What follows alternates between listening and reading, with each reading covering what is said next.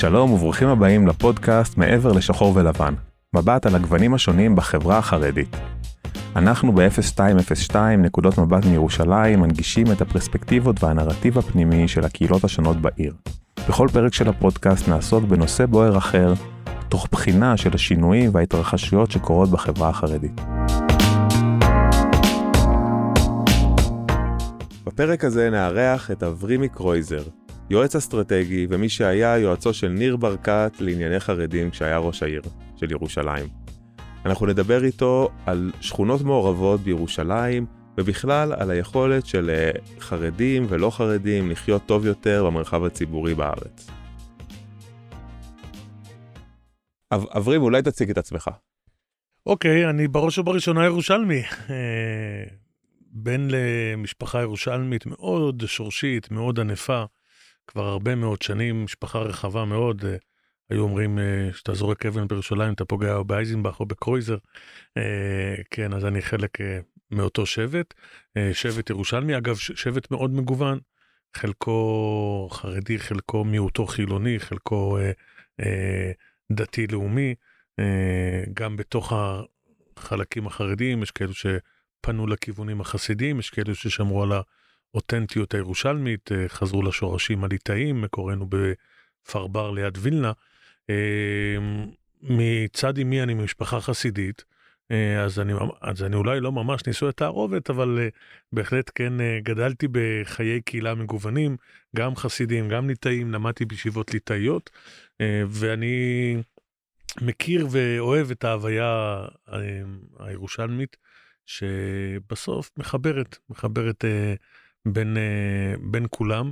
אה, רובם מחברת מבחירה ואהבה, חלקם אולי אה, מתוך כורח והכרת המציאות, אפרופו הנושא של ניהול משותף של עיר מורכבת, וזכיתי, הייתה לי זכות במשך כעשר שנים, בתקופה שניר ברקת היה כאן ראש העיר, ששירתתי את ירושלים לצידו כראש העיר, הייתי יועץ ראש העיר, וזה היה מרתק.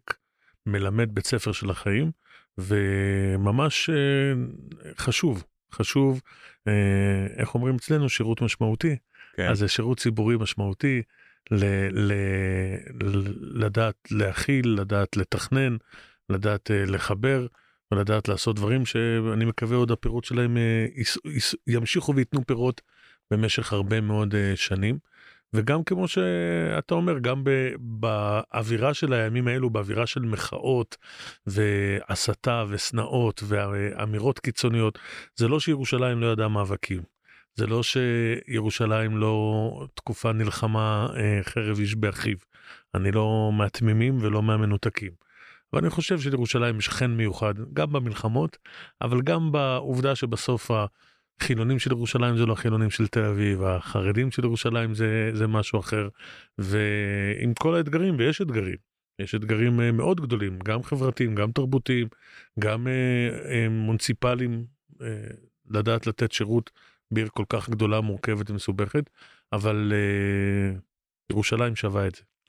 ואנחנו מדברים על, על שכונות מעורבות. ירושלים היא, דבר ראשון, היא עיר מעורבת בפני עצמה, כן? אה, שממש גם אין פה איזשהו, אין פה קהילה גם עם רוב משמעותי. אה, שלי עולה למשל לעיר מעורבת, מדברים על ערים מעורבות של אה, יהודים וערבים, שבדרך כלל בערים מעורבות ליהודים יש רוב מאוד גדול, ובירושלים לאף אחד אין רוב. בוא נדבר שנייה על, על, על שכונ, שכונות מעורבות. כשאנחנו מדברים על שכונות מעורבות בירושלים, הרבה פעמים בדמיון שלנו זה שכונות שהן היו פעם לא חרדיות והן מתחרדות, כן? כן. אמ, מה, מה קורה, מה גורם, ו- ואנחנו מכירים את הסיפורים כאילו, ואת ה... אנחנו, הקהל שלנו שהוא לרוב לא חרדי, מכיר את הסיפורים של, של הצד הלא חרדי על, על הנושאים האלה. מה מניע חרדי, מה משפחה חרדית ממוצעת, מה קובר לה בראש שהיא מחליטה לעבור לשכונה שהיא במובהק לא חרדית? א', אנחנו מדברים על אה, גידול טבעי, ואנשים מחפשים דירות. אנשים רוצים אה, לגור באיפשהו. אה, אם היה, הם, אה, השכונה החרדית האחרונה שנבנתה בירושלים זה רמת שלמה, היא אוכלסה לפני שנת 2000.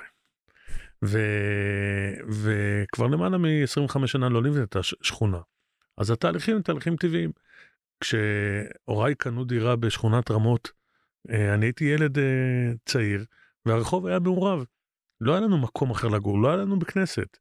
אה, זו, זו מציאות.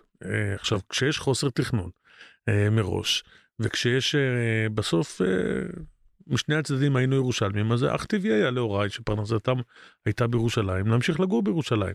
אז אם אין מקום בגאולה, אם אין מקום בסנהדריה, אם אין מקום גם כבר בסנהדריה מורחבת, אז מצפינים לרמות, אז היה בשנות ה-80 או הר נוף.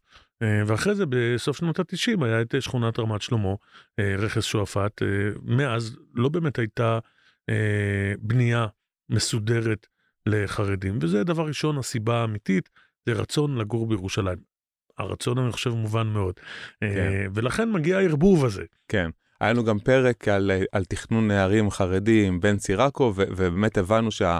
ההיצע אפילו לא מתקרב לכסות על הביקוש, גם, גם היום. כאילו. נכון, ו, ואפילו על ביקוש נעדר אידיאולוגיה. זאת אומרת, אה, אם ניקח את השכונות המעורבות המשמעותיות בירושלים, אה, נווה יעקב אה, במזרח, רמות בצפון וקריית יובל במערב, בדרום מערב, העיר, אין באמת שם איזה מוקד משיכה דתי, אין איזה אדמו"ר, אין איזה ראש ישיבה, אין איזה קבר של צדיק שכולם רוצים לגור לידו, אין איזושהי ישיבה מפורסמת שאני אומר, אני אגור ליד הישיבה, הרב שלי כן. גר שם. זה פשוט, אה, בדרך כלל דירות הן ישנות, שהציבור אה, שקיים שם מכר אותה במיטב כספו כדי להשתדרג ולעבור ברוב המקרים מחוץ לעיר, וחבל שכך. חבל שרשויות התכנון לא השכילו לתכנן מראש, כדי שגם אם תהיה התחדשות בתוך העיר, אבל שהמתחדשים יוכלו להמשיך ולגור בעיר. ובראש ובראשונה זה פתרון טכני, יחד עם אהבה גדולה לעיר. צריך לזכור שגם לעיר הזאת מגיעים הרבה אה, מחוץ לארץ לגור דווקא כאן. רוב ה... אה, או העולים, או אלו שבאים אפילו לכמה שנים לעשות ציונות אה, ולגור כמה שנים בארץ ישראל, מתוך איזשהו אה, רצון לגור. יעדיפו ירושלים. יעדיפו ירושלים. כן. כותל יש רק בירושלים, לא כן. יעזור כלום. ומה אופי, חרדים שעוברים לשכונות מורות, יש אופי מסוים, זה סוג מסוים של אנשים, זה אנשים שהם יותר, יותר מכוונים לחברה הכללית, יותר חסידים, יותר ספרדים, זאת אומרת, איפה, יש לך איזה משהו שמצביע על אנשים אני לא יודע לומר על משהו מאפיין כזה, כי בסך הכל הכללי יכול להיות שהם היו יותר מכוונים אז אולי גם היו פחות אה, עימותים אה, על כל מיני דברים. צריך לזכור ביושר, לכל חברה יש את כל הסוגים ואת כל המינים, כן. גם לחברה החרדית היא רחוקה מלהיות מושלמת ואפשר למצוא אה, גם קבוצות קיצוניות וגם לפעמים מעשים קיצוניים וגם אה, דברים אה, מאוד לא יפים שיכולים להתבצע על ידי אנשים חרדים.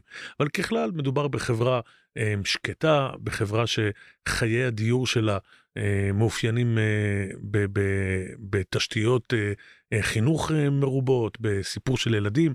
כשאתה מספר את סיפורו של המגזר החרדי, אתה מספר את סיפורם של הילדים. מעל 50 אחוז מבני המגזר החרדי הם מתחת לגיל 18. אנחנו מדברים על קהילה שצורכת סביב הנושא של ילדים חינוך, כלכלה, בריאות. בצורה כפולה כן. מהמגזר הכללי. אז כשמגיעה קבוצה חרדית לשכונה מעורבת, גם אם היא לא מגיעה כקבוצה, ובמשך כן. כמה שנים התווספה והתגבשה לקבוצה שכזאת, אז הצרכים שהיא צריכה מהעירייה הם גני ילדים, זה בית ספר, זה עוד כן. בית כנסת, זה הרבה לפני הפינוקים של מתנ"ס, או של עוד אה, מגרש ספורט, או עוד חוג לאחרי צהריים. זה כן. ממש על תשתיות אה, קהילתיות חינוכיות אה, בסיסיות. אגף כן. תברואה לא מבחין. כן. במה הוא צריך לעשות, זבל עושים כולם, אבל uh, אני לא חושב שהם מגיעים פרובוקטיביים, אני לא חושב שהם מגיעים uh, בדווקא כדי להרחיק מישהו, אבל כן יכולים לקרות חיכוכים, כי בסוף כן, זה תרבות שונה עם מנטליות כן. שונה, והיא באה לידי ביטוי גם בחיי היום וגם באורח חיים. אז נגיד, אתם גם עברתם בעצם לשכונה מעורבת, גם מהסיפור שלך וגם מה שאתה מכיר בעיר. אה, משפחה חרדית שעוברת לשכונה שאולי או ברובה לא חרדית או מעורבת, אילו אתגרים היא נתקלת בהם, ש, שהיא לא הייתה נתקלת בהם בשכונה חרדית. תראה, אני בתור ילד הייתי נוסע כל בוקר אה, בקו 36 הירושלמי, אה, משכונת רמות עד אה, אזור מרכז העיר מחנה יהודה, ומשם צועד ברגל לתלמוד תורה שבו למדתי, כי אגב לא היה לי בשכונה אה, תלמוד תורה יסודי מסודר שיכלתי ללמוד בו, הייתי צריך לנסוע 45 דקות כילד ביסודי, לתלמוד תורה, דבר שהיום לא בא בחשבון, אבל אה, אז זה מה שהיה. היו מקרים שילדים חילונים אה, התעללו בי, כמה, כמה, אה, יותר מפעמיים זרקו לי את הכיפה מהחלון והסתובבתי אה, נחלם אה, ומבויש ואפילו מושפל. להגיד לך שגדלתי עם טראומה? לא, אני אומר את האמת, לא גדלתי עם טראומה. אה, לא מרגיש אה, איזושהי קבוצת מיעוט אה, מושפלת שעברה התעללות, אבל יש פערים שמגיעים לידי, אה, לידי ביטוי. צורות הבילוי שונות של, אה, של שתי הקבוצות. אה, חלוקת משאבי הציבור היא בסוף האתגר, האתגר הגדול. אני חושב שברמת הבניין, ברמת השכנים, אני חושב שבסוף יש... מסתדרים, mm-hmm. מסתדרים. אה, אני חושב שאחד מתחשב בשני ומצליחים לחיות חיים משותפים. מתחיל להיות ויכוח על משאבים ציבוריים, למי תלכנה הקצאות אה, של המגרשים השכונתיים, האם ייבנה גן ילדים חרדי או גן ילדים חילוני, האם יכולים לגור בכפיפה אחת גן כזה וגן כזה, אה, האם צריך עוד בתי כנסת או מספיק לכם הבית כנסת האחד הישן הקטן במקלט שהסכמנו לפתוח לפני 20 שנה וכולי. האתגר הגדול של הניהול המרחב הציבורי הוא בסוף עניין של תכנון אל מול מה שהעירייה חייבת לעשות, אה, זה משהו שהוא בהחלט, אה, בהחלט אתגר. אבל החיים המשותפים, אני חושב שהם אפשריים.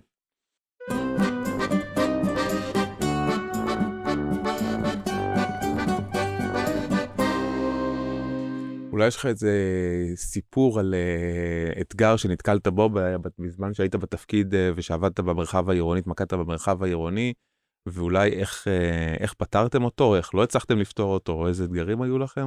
תראה, לא חסר לנו אה, הם, אתגרים, וממילא, לא, לא חסרו אתגרים, וממילא לא חסרו סיפורים.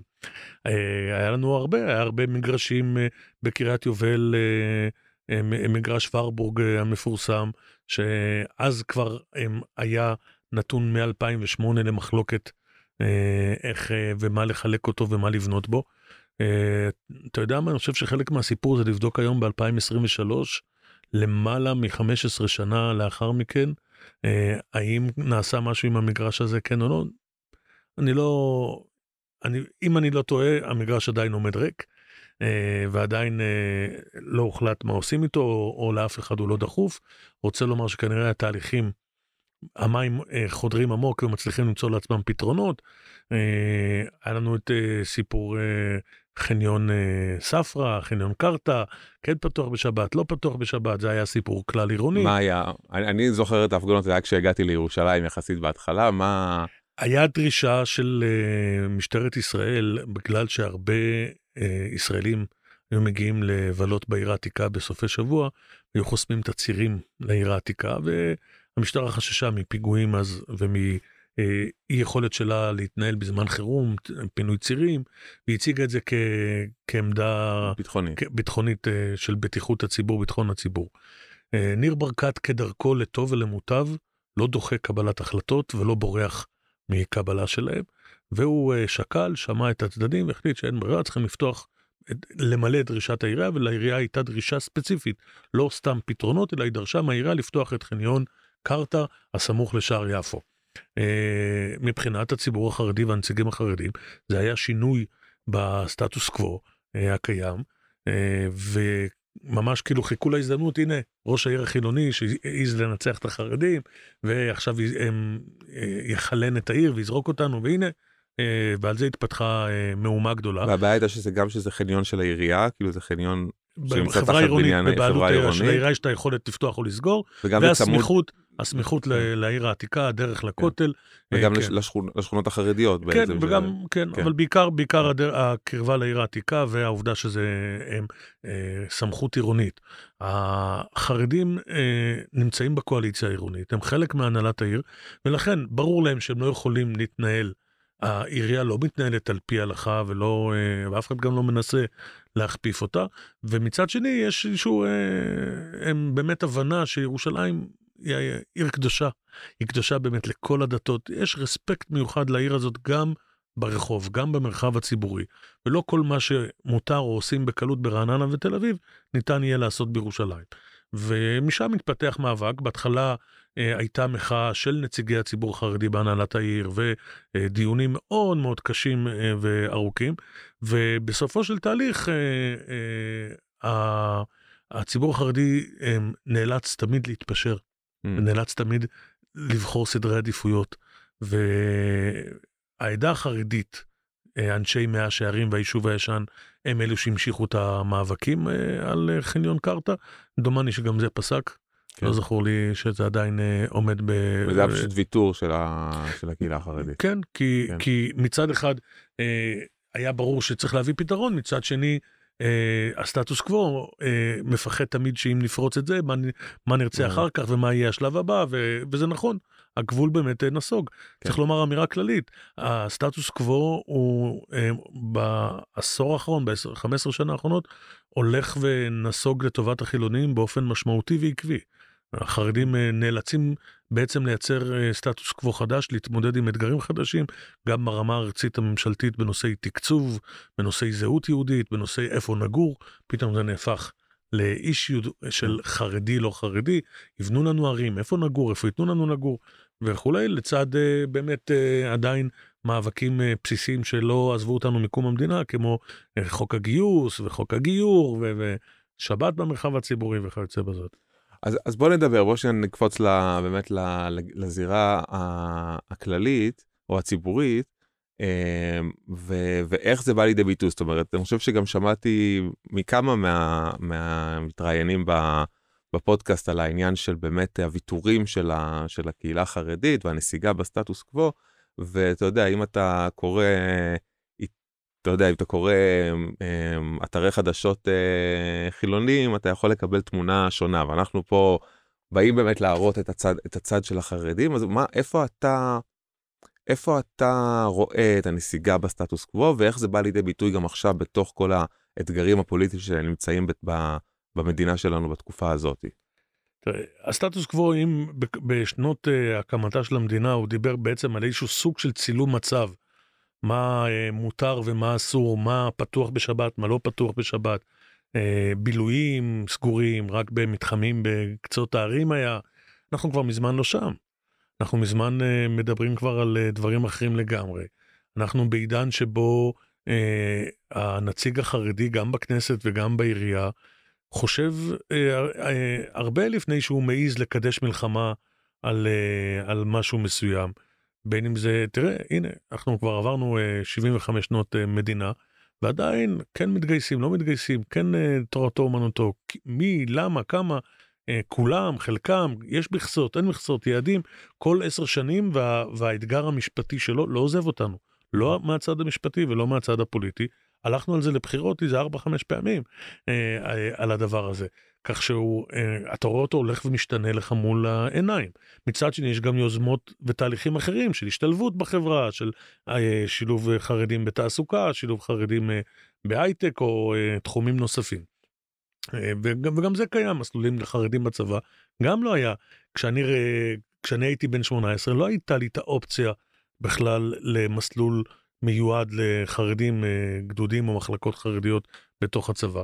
כך שגם זה הם, אה, הם קורה. אבל כשאתה מסתכל על הסטטוס קוו, אה, אם אתה מסתכל על תקציבים, למשל, כשאנחנו מקליטים היום את, ה, את התוכנית, את הפרק הזה, יש סערה גדולה על אישור תקציבים למערכת החינוך החרדית.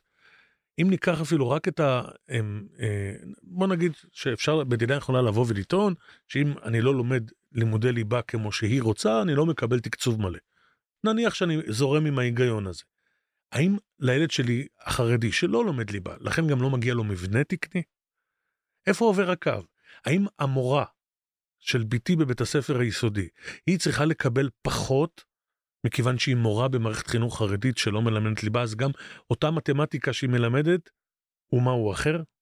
האם אה, השוואת סג, אה, תנאים לגננות או לסייעות או לכל דבר כזה או אחר הוא לא דרישה הומניטרית, ליברלית, שוויונית, בסיסית, או שבגלל שהם מסונפים וזה מגיע לחרדים, לנציגים החרדים, והם לא בצד הנכון הפוליטי, אז אנחנו חוטפים פתאום אה, מחאה גדולה. זה לא שיח אמיתי, זה לא שיח ענייני בכלל.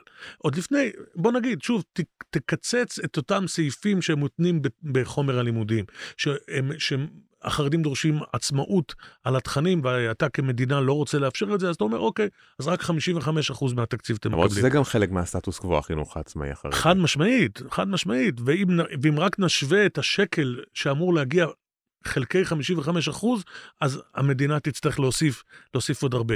ואני גם סתם לא כך מבין, כאילו, האם באמת המדינה רוצה שכולם, כל החרדים יעברו פתאום לחינוך הממלכתי או ממלכתי דתי, החינוך הרשמי, יש למדינה כל כך הרבה כסף פתאום כדי להשוות את כל התנאים והתקציבים. לא בטוח, לא בטוח ששר האוצר ולא משנה מי יאשר פתאום מעבר כולל של הציבור החרדי לשם. אלא מה, בכל מקרה, גם לשיטת המדינה, ולא יודע מי זה הדבר הזה שנקרא מדינה, גם זה ייקח הם, תהליך של שנים. גם אם כל החרדים מודיעים היום שהם רוצים לעבור, אז יעשו להם כנראה תוכנית הם, תלת חומש, הם, הם, הם, מדורגת, וגם היא כנראה לא תתבצע, כי יש דברים שאנחנו מאוד טובים בהם. אה, אז אולי זה מה שקורה באמת, אולי mm. מתחיל להתבצע התהליך, אז אולי לא מספיק לפי דרישת המדינה, אבל אני אומר שוב, גם אם נגיד נשאר במחלוקת אידיאולוגית על איך צריכה להיראות מערכת החינוך. ואני אבקש לחנך את ילדיי במערכת חינוך עם ערכים עצמאיים, עם, אה, אה, על פי תורת ישראל, עם אה, אה, לימודי יסוד בחשבון ודקדוק וכולי, ונגיד שאני לא רוצה יותר מזה. לכן מה? לכן המנהל הספונג'ה שמנקים את בית הספר הוא לא אותו דבר. אתה יודע כמה ישיבות עושים וכמה חוקים עברו כדי לממן את אותו שרת בית ספר בבית ספר חרדי? האם לעירייה מותר בכלל לתת? היה חוק נהרי, שווה כסף, כסף ממש, כסף ישיר, הגזבר ההוא ירצה דרך ועדת תמיכות, היועץ המשפטי ההוא יגיד שזה לא מספיק. שומו שמיים, על מה מדובר? לאיפה הולך הכסף? תיקח את נושא ההקצאות, אפרופו שאנחנו מדברים על שכונות מעורבות ולאיפה הולך המשאבים של מבנים. כל מוסד חינוך חרדי, בשביל לקבל מבנה מהגורמים הממשלתיים, קרי משרד החינוך סלאש עירייה, במקרה שלנו עיריית ירושלים, צריך לעבור מסלול, הם, הם, אה, תהליך הקצאות יהודי מיוחד. הוא צריך להביא את כל הניירת ואת הכל ולעבור ועדה והכל. זה... המוסד עצמו, המוסד לא... המוסד עצמו. מוסד ממלכתי לא עובר את זה. אחרי זה, הם כבר נתת הם, אה, זה כבר טדי קולק נתן מבנה ב-1980 לאיזשהו מוסד חרדי, ב-2010 אתה רק רוצה לממן שם שיפוץ, עבר 30 שנה. לגיטימי לשפץ, שלא יהיה נזילות של גשם, שיהיה בטיחות. מה פתאום? זה שייך לעמותה שקיבלה את זה במסלול הקצאות, זה לא של העירייה, לא הבנתי מי בנה את זה. לא mm. מדינה, לא משרד החינוך, לא, אה, לא על פי נוהל, הם פרצו לשם בשתיים בלילה, כך שיש דברים שהם בכלל לא מובנים בכלל מה אנחנו רוצים, מה אנחנו רוצים להשיג. נהלים, לגיטימי, קריטריונים, לגיטימי, חוק, בסדר, אני הראשון שתומך בכך. אבל כשאתה רואה באופן עקבי שהילד החרדי לא מקבל הם, את, את מה שאפשר לתת לו ואת מה שמגיע לו, אז אתה כבר מסתפק, האם הדיון על האם הוא לומד ליבה או צריך ללמוד ליבה, האם זה באמת רק הדיון הענייני והדאגה הם לכלכלה. יש לנו מספיק מה לעשות עד שם. ולכן גם בהקשר של שכונות מעורבות, גם בהקשר של חיים משותפים, אה, זה לא שחסר כסף בקופה, זה לא שצד אחד לוקח יותר.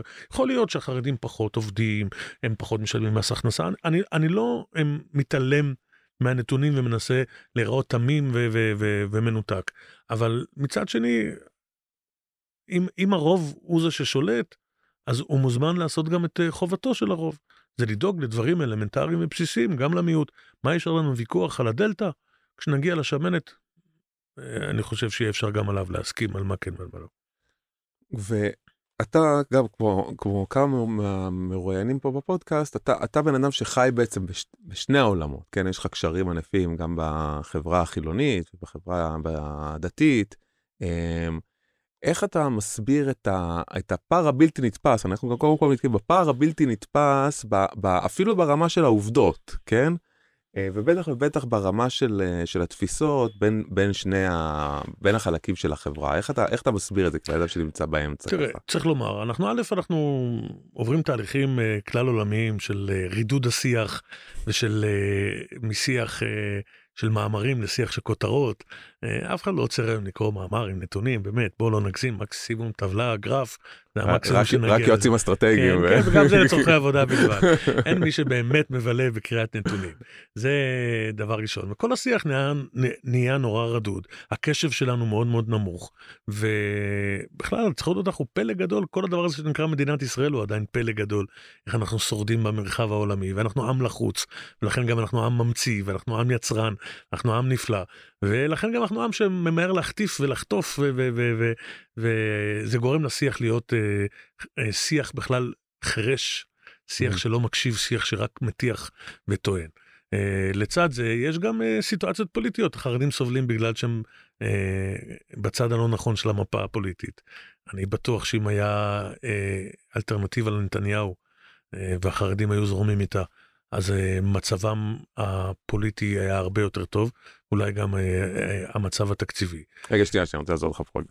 החרדים לא, אבל החרדים בקואליציה, המפלגות האחרות בקואליציה כבר הרבה, הרבה שנים, אני לא יודע את המספרים המדויקים, אבל לפחות עשר שנים. לפי דעתך, אנחנו כן. עכשיו צריכים להבין, אם, אם, אם לפיד איך? היה ראש הממשלה כעת, והיה צריך להעביר תקציב, כן. הוא היה מגיע לסיכום עם כמה נציגים חרדים שיעבירו לו אותם. Mm-hmm. הוא היה נותן להם את מה שהם מבקשים, עוד איזה מיליארד שקל פה, חצי מיליון שם. אני, אני מניח, זה מה שעשו ראשי הממשלה, כן, נכון, כן, כולם כן. עשו את זה, זאת אומרת כן. שהשיטה היא לא באמת שיטה של נתניהו, היא לא שיטה כן. שהליכוד המציאו, החרדים המציאו. לא, בטוח שלא. היא שיטה של זה, נכון, רק מה אפשר כן. לעשות? יש, ברוב היהודי במדינה, יש איזושהי נטייה ימינה, והם יחד עם החרדים שהולכים עם גוש הימין בגלל אה, נסיבות היסטוריות, אה, ללא קשר אם זה טוב או לא, אבל זה המציאות. אז זה מביא לממשלות ימין יחסית יותר מאשר ממשלות שמאל, ולכן גם, כאילו, זה חלק, מה, זה חלק מהעניין. אבל תראה שגם, שגם בירושלים, בפועל, אה, יש, יש יכולת, אה, זה, תראה, אני באמת חי בשתי עולמות. אני היום מתגורר בפתח תקווה, בבניין שלי גרים חילונים. חילונים שלא שומרים שבת ולא, שואל, ולא יודע מה הם כן שומרים ואין לי מושג. אנחנו חיים חיי שכנות מצוינים ומכבדים אחד את השני. איך, איך מסתדרים? בוא, בוא נחזור לשכונות. איך אתה רואה שכונה, גם מבחינת ה... לא רק יחסי שכנות, מבחינת המרחב הציבורי, איך, איך שכונה מעורבת, אה, אידיאלית יכולה להתקיים? תכנון ולקחת יוזמה ולא לחיות כל היום בתגובה וכיבוי שרפות. על הרשות המקומית, עירייה, לרתום משרדי ממשלה, לרתום את ראשי הציבור גם בשכונה ולתכנן. יש המון פתרונות פיזיים, דבר ראשון התשתיות הקהילתיות כדי לאפשר לך את התשתית הקהילתית שלך. אתה, אני קורא לזה בכנסת, אתה קורא לזה מתנ"ס, הכל טוב. לך לחוג שלך, לך לתרבות שלך, תבלה איך שאתה מבין, תיקח את הילד שלך לאיזה סוג בילוי שאתה רוצה. בסוף, נקודות החיכוך האמיתיות שאני לא יכול לעבור עליהן לסדר היום, הן נקודה שתיים בודדות. טיפה בפרהסיה הציבורית, אה, אני אבקש שמוזיקה בשבת תהיה במבנה סגור ולא לעשות מופע. אבל זה המציאות גם הירושלמית. ראית כן. פעם שהעירייה מארגנת איזשהו מופע של להקה בליל שבת בקריית יובל? היא לא עשתה את זה גם כשקריית יובל הייתה חילונית. בסוף הבילוי הוא במרכז העיר, או בתלפיות או בקצוות, במקומות אה, שמיוחדים לכך. כן. גם, גם סתם הם, אדם אה, חילוני, הם לא אוהב שדופקים לו בראש טרנסים בשתיים בלילה, נכון? אז בסוף מועדון כנראה לא יהיה בתוך השכונה. ולכן נקודות החיכוך האמיתיות הן קטנות. מי שרוצה לצאת לבלות מוצא איפה. והעירייה צריכה בשום שכל לתכנן את המשאבים הציבוריים ולא לחכות. טוב, בינתיים יש פה 15 ילדים חרדים ו-18 ילדים חילונים. אז עדיין הילדים הם חילונים בגן, ולילדים החרדים בינתיים אין לנו מספיק לכיתה, אז נזכור להם חצר. ואז מתחיל חיכוך עם הבניין ועם הוועד בית ועם השכונה ועם המתנ"ס. לך תבנה, תבנה שניים. מיד תיתן, למה אתה מחכה? תתכנן בזמן, תחלק את המשאבים הציבוריים נכון. בשיתוף ציבור אמיתי אפשר להגיע לתהליכים מאוד מאוד יפים, ואני אומר לך, זה בסוף הם הרבה תכנון מוקדם והרבה לקיחת יוזמה, ולא לפחד להכריע. אפשר להכריע גם במחלוקות, גם בחיכוכים, אפשר להכריע, יש מקום לכולם, ואני חושב שירושלים היא ההוכחה הטובה. עכשיו זהו, אני רוצה גם, כאילו השיחה על שכונות מעורבות זה קצת, בעיניי גם קצת אה, מצחיק, אני גר כאילו היום בארנונה, וגרתי... בקטמון וברחביה, ו- ולא ראיתי שכונה שהיא לא מעורבת בירושלים, כאילו אין שכונה... טוב, לא הלכת למאה שערים. יש שכונות חרדיות, סליחה, יש שכונות חרדיות ויש שכונות מעורבות. נכון. אה, הרחוב הירושלמי הוא רחוב מעורב. אז, אז, אז זהו, אז מה, מה מבדיל, אתה יודע, שכונה מעורבת אה, ש, שאין בה בעיות, להגיד, או ששומעים, או לא, ש, שמסתדרים, למשל כמו ארנונה, כמו רחביה, אה, לשכונה מעורבת באמת שיש בה יותר, אה, שיותר שומעים את, ה, את החיכוכים. כי כן? זה, כי זה, תראה, זה כן עניין של חתך של אה, איזה סוג אוכלוסייה, זוגות צעירים, יש גידול מאוד גדול של ילדים מאוד מהר, ואז אתה כן. חי בתחושה שמשתלטים לך על המבנה של הבית ספר. תאר לך שאתה מגיע למבנה בית ספר ופתאום חוצים אותו לשניים, אגף אחד אה, אה, יינתן פתאום לחרדים ואגף אחד לחילונים שנשארו בשכונה. זה נותן איזושהי תחושה של, אה, של לחץ ופינוי והשתלטות וכולי, והחוכמה היא שוב לאזן את התחושות האלו. כן. ובמקומות, יש מקומות, נכון, ששם יש אופי אחר. החצרות רגועות בארנונה, ולכן גם ה, ה, השיח בין התושבים. ובסוף, הגידול החרדי לא נמצא שם כל כך, זה האמת. כי ה, הם, הם יוקר הדיור, גם בשכירות וגם ברכישת דירות, ברחביה ובארנונה עדיין גבוה יותר מאשר קריית כן. יובל. וארמון הנציב, כן. ונווה יעקב. אז כן. לכן אתה תראה כן את, ה, את הפער הזה קורה. ואז המספרים מדברים, בנווה יעקב מדברים על שכונה שהיא כבר 90 אחוז לפחות חרדית, אולי אפילו 95 אחוז חרדית, ו... נכון, ראיתי בשנתון של מכון ירושלים, בדיוק הגדירו נכון. את נווה יעקב כחרדית. כן, אה, כי היא כבר כן. חרדית. גם רמות, גם רמות הייתה כבר... אה, רמות שכבר עברה את ה-75-80 אחוז אה, כן. הם חרדים שגרים בה. שתבין, אני בתור ילד לא היה לי בית ספר יסודי בשכונה בכלל. הם צריכים לצאת מהשכונה. הלכתי למקום, גרנו במקום, ושוב, לא בגלל, בגלל שלא היה מקום אחר. זה לא שהרחיבו את סנדרה המורחבת לכיוון מזרח, פחדנו מערבים ולא הלכנו לגור שם, לא הייתה אלטרנטיבה. כן. אמ, ו- ואני חושב ש... ואז גם יש לי שאלה מתוך הניסיון שלך בירושלים, כי גם ישראל נהיית יותר ויותר מעורבת. אמ, אני מהוד השרון, כשאני גדלתי בהוד השרון, היית, היית עם טלסקופ, לא היית רואה חרדי, והיום חרדים נמצאים, ב, רואים אותם ברחוב, פתח תקווה גם, שזה מי היה, מי, מי, מי חשב על, על חרדים לפני כמה שנים, ו, ו, וזה מגיע. אנחנו רואים שישראל נהיית יותר ויותר מעורבת. אה, והאם אנחנו בתהליך, דבר ראשון, האם אנחנו בתהליך כזה של מין מסגרגציה לאינטגרציה, האם אנחנו נראה עוד תופעות של זה, נראה אה, חינוך אה, מעורב, נראה, נראה דברים נוספים שמראים, או שזה פשוט אה, איזושהי חלוקה של space מתוך לית ברירה, ונראה תהליכים שבהם יש באמת, בגלל ריבוי טבעי של, של חרדים יותר גדול, של, של, אה, של שיהיו פשוט אזורים יותר חרדים נגיד שיפתחו שכונות חרדיות גם בערים שהם היו פעם, לאיזה כיוון זה הולך, ו- וגם איזה עצות לך יש מתוך מישהו שעבד ב- בעיר מעורבת אמיתית, לתוך אני, התהליך הזה. אני אגיד לך ככה, אני לא חושב שנראה חינוך מעורב, כי ברגע שנראה חינוך מעורב זה אומר שהחרדים שינו את משנתם, זאת אומרת הבדלנות כן. החרדית היא יזומה. כן. אני לא רוצה ללמוד עם הילד שלך, אני לא רוצה שהילד שלי יתחנך עם הילד שלך.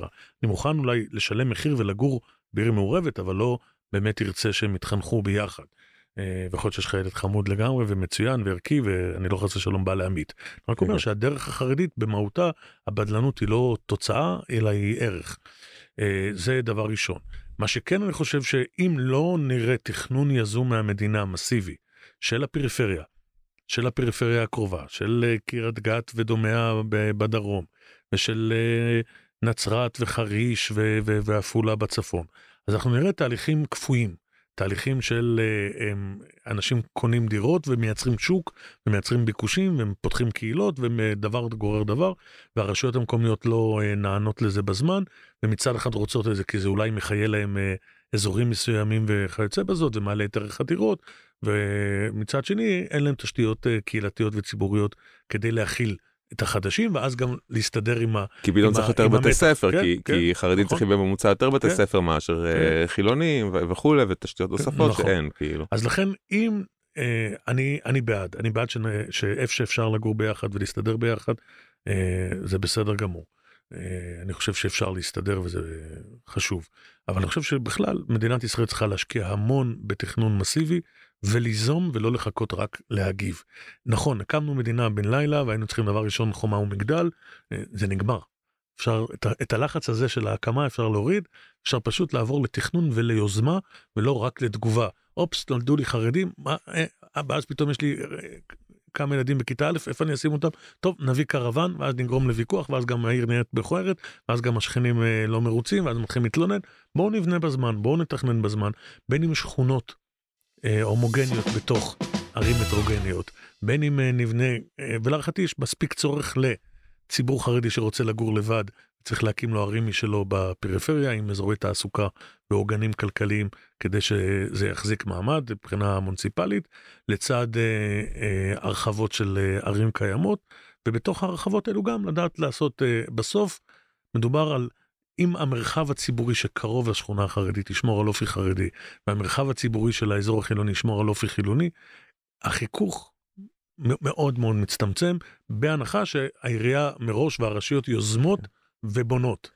לא מחכות רק להגיד. אז אני שומע אותך אומר שהאידיאל הוא סגרגציה, שכל אחד באזור שלו, אה, ואז זה יוצר אה, שכנות טובה, גם אם זה קרובים אחד לשני, ו, ותהליכים של, אה, של, של השתלבות, של כניסה של חרדים לשכונות שלא היו חרדיות לפני זה. זה, זה תהליך בעצם כפוי של אנשים אין ברירה, אז הם מחפשים את הפתרונים האלה, ו, ו, ובעצם זה, זה יוצר, זה הרבה פעמים יוצר את החיכוך, כי זה נובע גם מחוסר תכנון מספיק מצד נכון. רשויות המדינה. עכשיו שאלה, אתה, אתה אומר שאתה גדלת בשכונה ככה שהייתה חילונית, אפילו לא תחילת השכונה המעורבת, ועכשיו אה, אתה, שאני מניח שיכלת לבחור, בחר, כי בחרתם דווקא בש, להגיע נכון. למקום אה, שהוא גם מעורב. מה, מה, היו, אני, מה היו המחשבות מאחורי זה?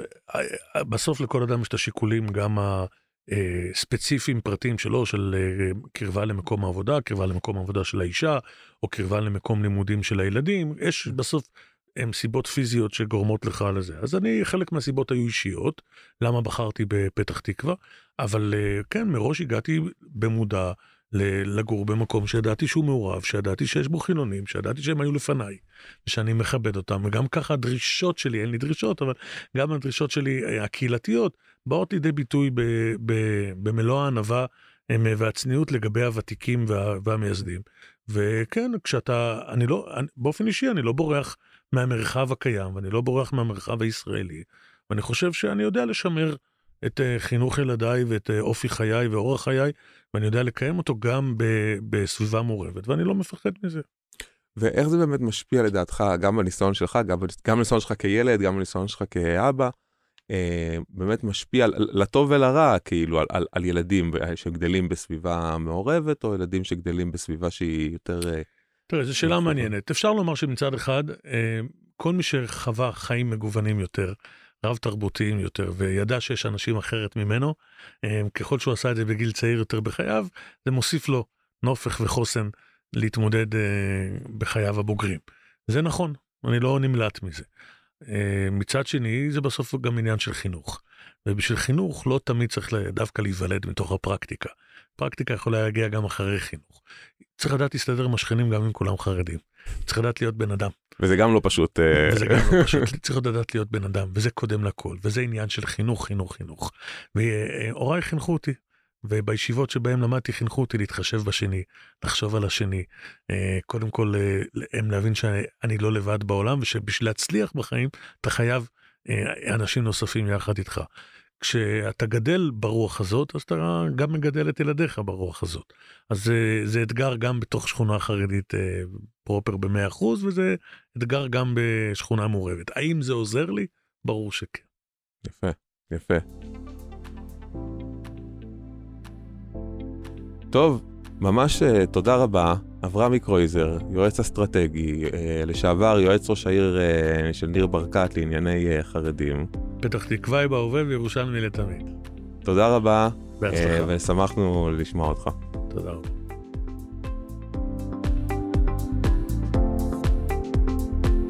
עד כאן להיום. תודה רבה שהייתם איתנו. אנחנו רוצים גם להודות לקרן ליכטג ולמודל הירושלמי על התמיכה בפודקאסט ולאולפן נעמי על האכסניה להקלטה. עקבו אחרינו גם בדף הפייסבוק 0202 מבט מירושלים החרדית. להתראות בפרק הבא.